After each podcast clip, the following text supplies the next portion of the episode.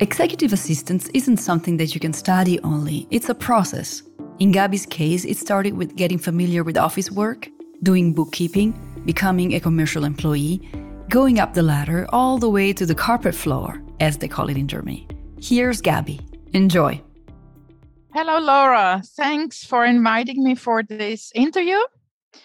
So, uh, I'm very happy that I can be your guest today and um, I'm an executive assistant. That's what uh, was my profession. I used to work for big companies in uh, the so-called floor uh, floor carpet or carpet floor, and uh, it was a very interesting and challenging position. Hmm, what's a carpet uh, floor?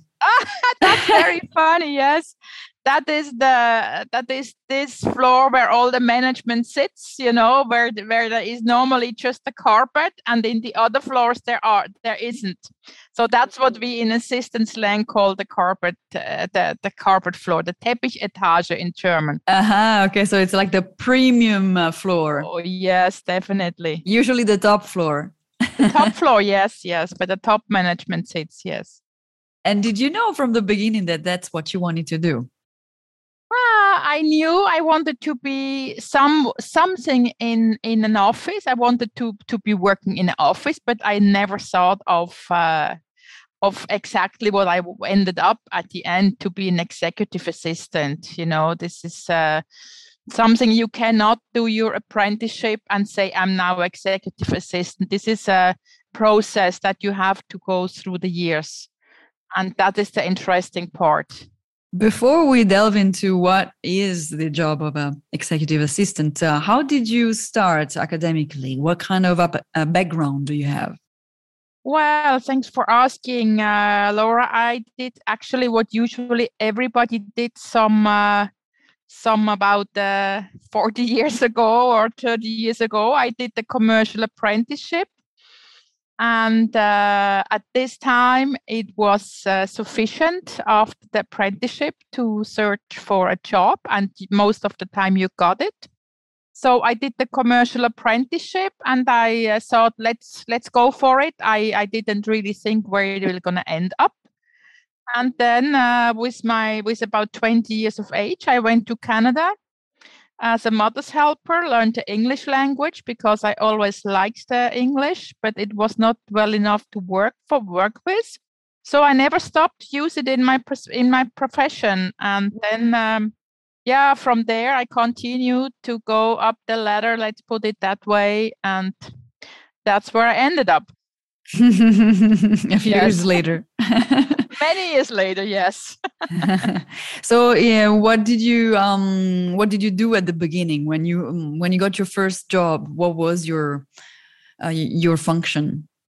My very first job, I really have to think back very very strongly. I think my first job was in the big city of Zurich in a company who was uh, doing uh, uh, um, looking for oils. Uh, you know, it's um, uh, an oil company. Okay. And I was in the bookkeeping department. So okay. because I did the commercial apprenticeship with the type R, it's called uh, for the it's mainly focused on numbers and you can do also the other part it's focused on on um, on languages but i did i did my apprenticeship in a bureau in german and uh, so i was focused on numbers yes.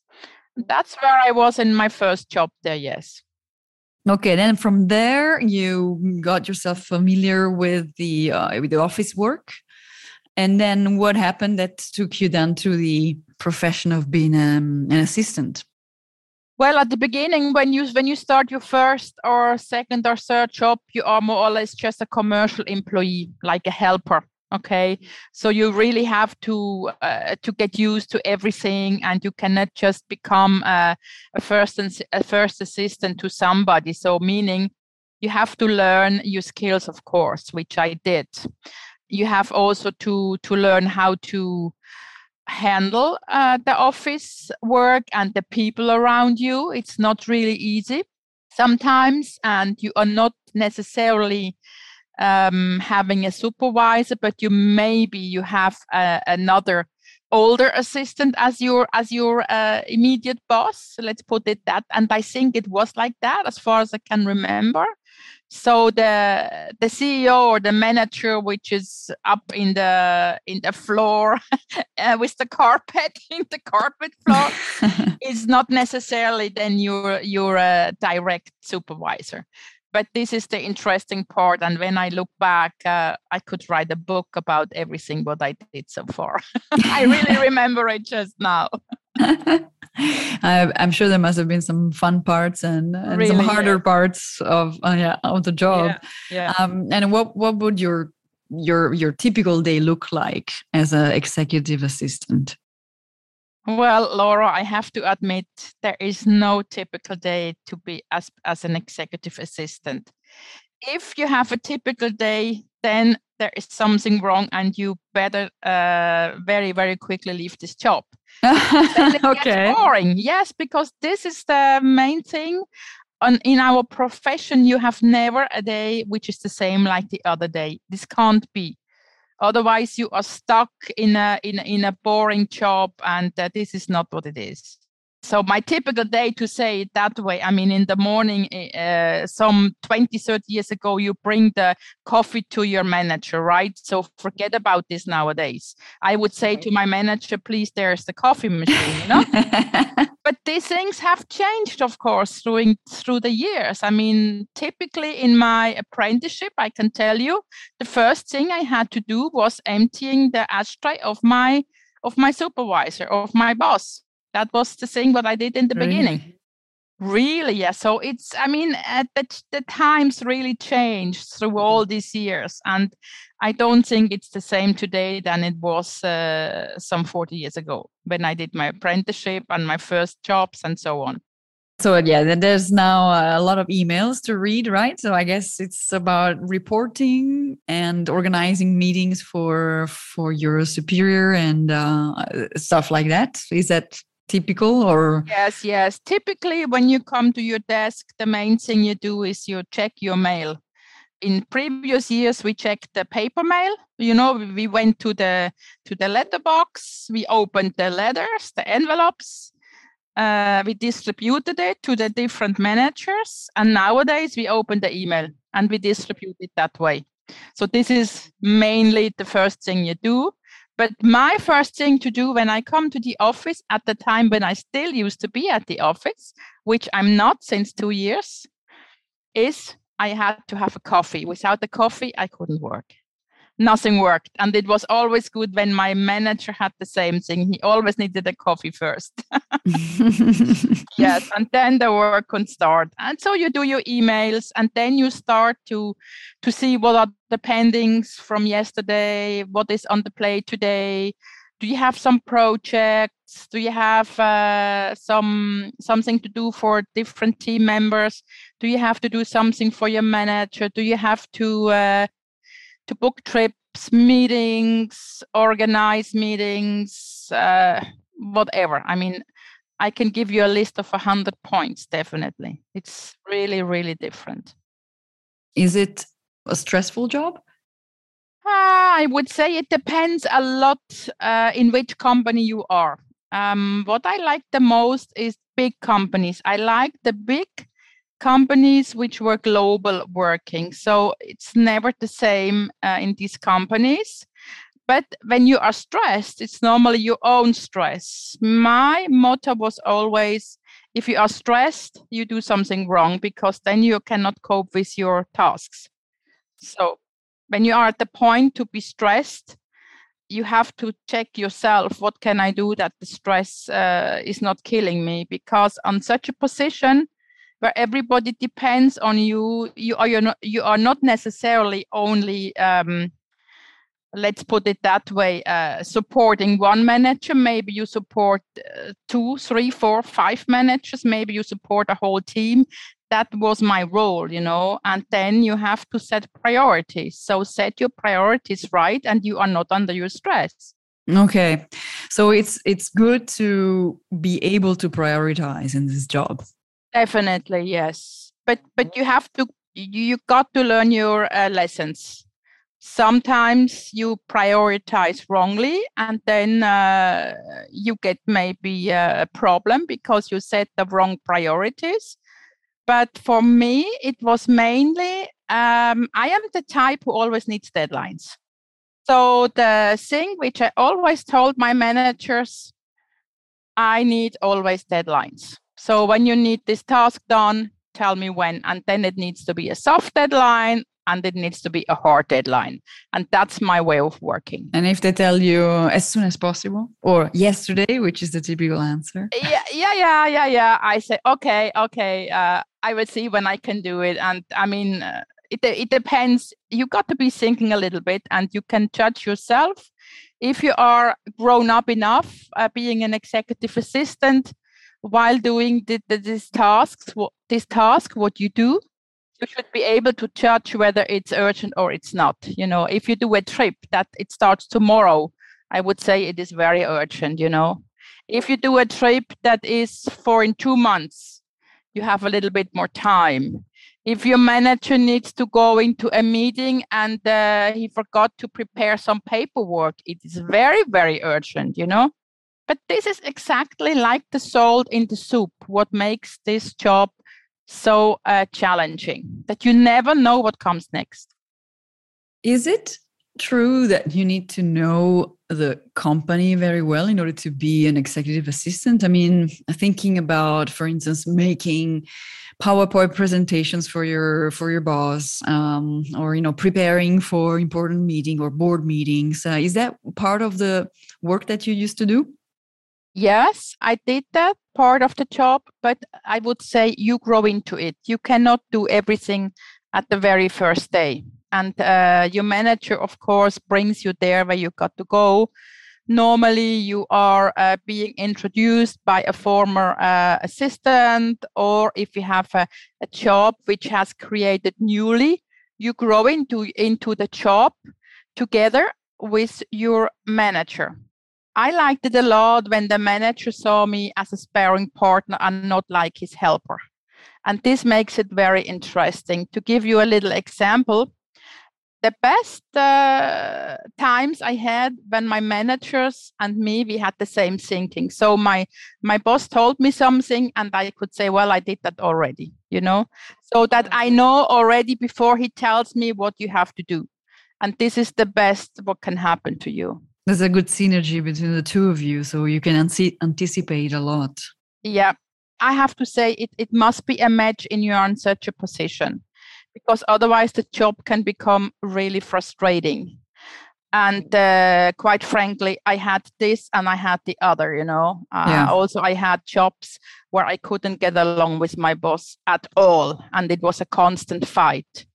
Then I had the jobs where it was an absolute match and where it was uh, it was also inspiring when your manager comes to you to your desk puts his puts his feet on your desk and starts to talk a little bit with you how is your life? And then he tells you a little bit how is his life? He tells you some secrets of course.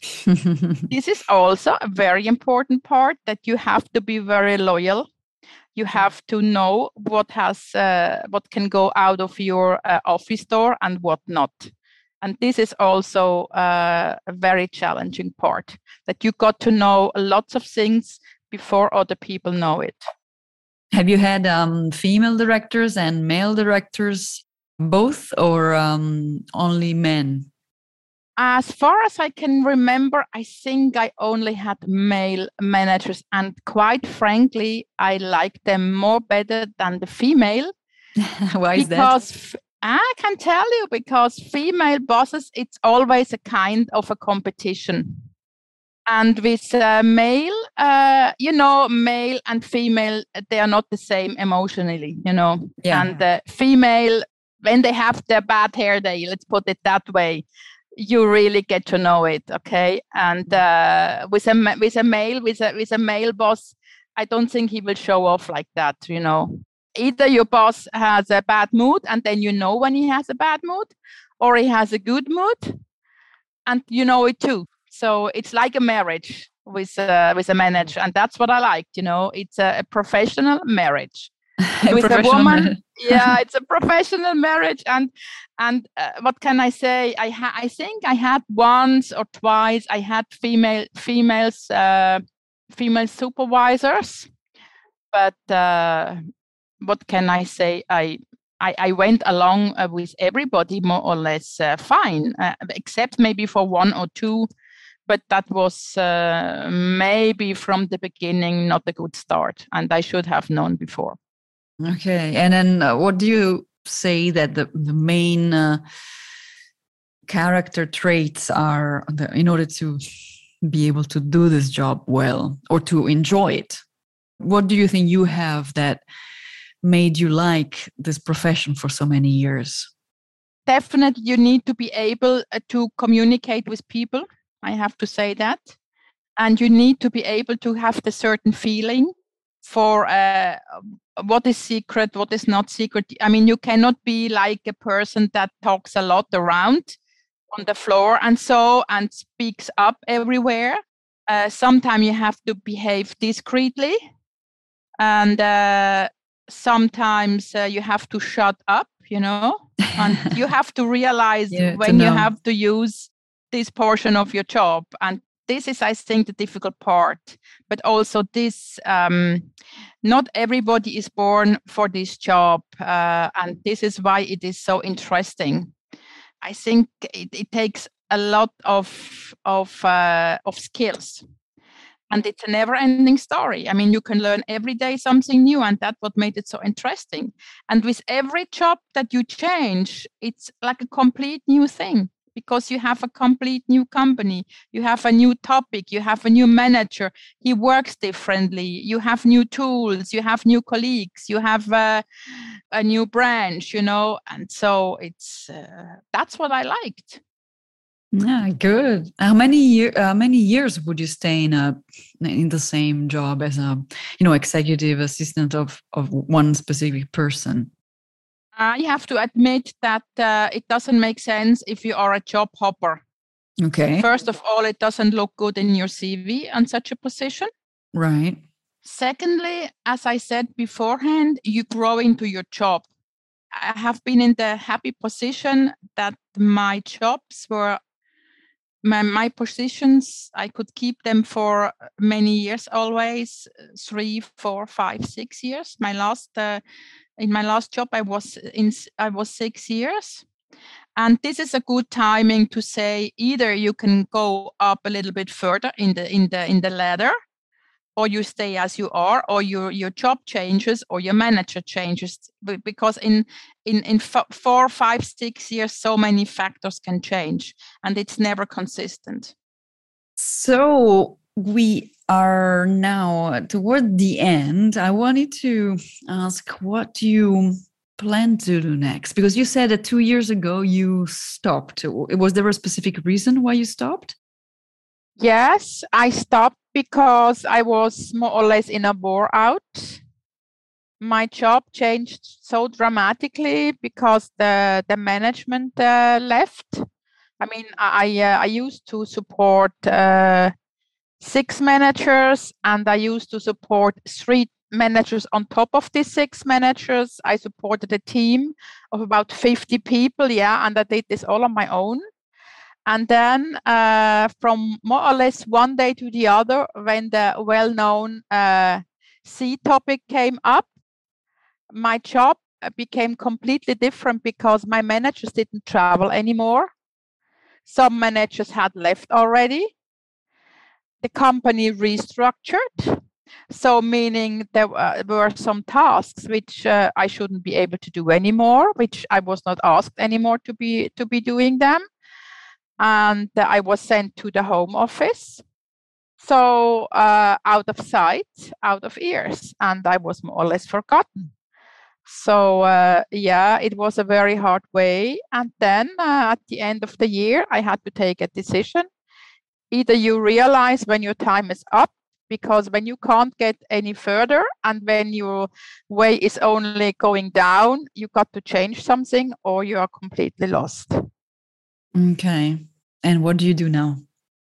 Now I'm self employed. Uh, I'm an online management assistant. Okay. In 2020, just uh, more or less at the same time when I when I quit my job, I did an um, a new training course and I learned all the skills which are nowadays needed when you work online because I love working from home. I mean, for me, it was absolute luck.